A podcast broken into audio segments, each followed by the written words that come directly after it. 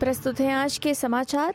Israeli रक्षा बलों ने बताया है कि इजरायली क्षेत्र में कम से कम 700 लोग मारे गए हैं, जिसे इजरायली इतिहास का अब तक का सबसे बुरा दिन माना जा रहा है। हमास आतंकवादियों द्वारा शनिवार को किए गए हमले के जवाब में इसराइल गाजा पर हमला कर रहा है। इसराइल में हुए उस हमले में सैकड़ों लोग मारे गए थे।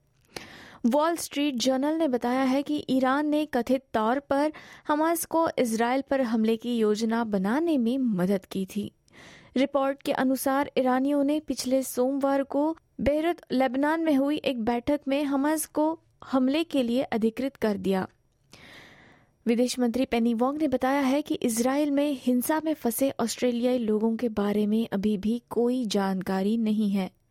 मंत्री ने इसराइल में ऑस्ट्रेलियाई लोगों से उनकी सुरक्षितता के बारे में पुष्टि करने के लिए जल्द से जल्द अपने परिवारों से संपर्क करने के लिए आग्रह किया है। विपक्ष नेता पीटर डटन कहते हैं कि कुछ ऑस्ट्रेलियाई लोगों ने शीघ्र मतदान में जानबूझकर भाग नहीं लिया है क्योंकि उन्हें संसद में स्वदेशी आवास जनमत संग्रह पर प्रधानमंत्री से अधिक विवरण की उम्मीद थी। श्री डटन 14 अक्टूबर को जनमत संग्रह से पहले मतदाताओं से अपनी अंतिम अपील कर रहे हैं और नो वोट का आह्वान कर रहे हैं। पुलिस का आरोप है कि सिडनी एयरपोर्ट पर दो सामान संचालकों यानी बैगेज हैंडलर्स ने साउथ अफ्रीका से क्वांटस फ़्लाइट पर ऑस्ट्रेलिया में कोकेन के पाँच बैग की तस्करी के प्रयास में भाग लिया था। ऑस्ट्रेलियाई फेडरल पुलिस ने 40 मिलियन डॉलर की अनुमानित कीमत वाली कोकेन आयात करने की कथित साजिश के लिए पाँच लोगों पर आरोप लगाया है। वेतन पर विवाद को लेकर सर्विसेज़ ऑस्ट्रेलिया 24 घंटे की हड़ताल पर चला गया है।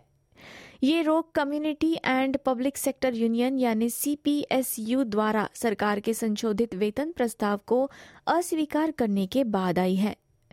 एक्स जिसे पहले ट्विटर के नाम से जाना जाता था, पर एक पोस्ट में ग्राहकों को आश्वासन दिया गया है कि 24 घंटे की हड़ताल के दौरान कोई भुगतान प्रभावित नहीं होगा। ऑस्ट्रेलिया में पहले घर खरीदने वाले तीन में से एक व्यक्ति ने पिछले वित्तीय वर्ष में फेडरल सरकार की गृह गारंटी योजना का लाभ उठाया है। जैसा कि नेशनल हाउसिंग फाइनेंस और इन्वेस्टमेंट कॉरपोरेशन यानी एनएचएफआईसी की एक नई रिपोर्ट में बताया गया है, ये आंकड़ा पिछले 12 महीनों में सात में से एक से अधिक है। अब खबर भारत से। भारत में क्रिकेट विश्व कप का आरंभ हो चुका है और अब तक पाँच मैच खेले जा चुके हैं, जिसमें New Zealand England, Pakistan, South Africa, Afghanistan और भारत की टीम ने जीत हासिल कर ली है।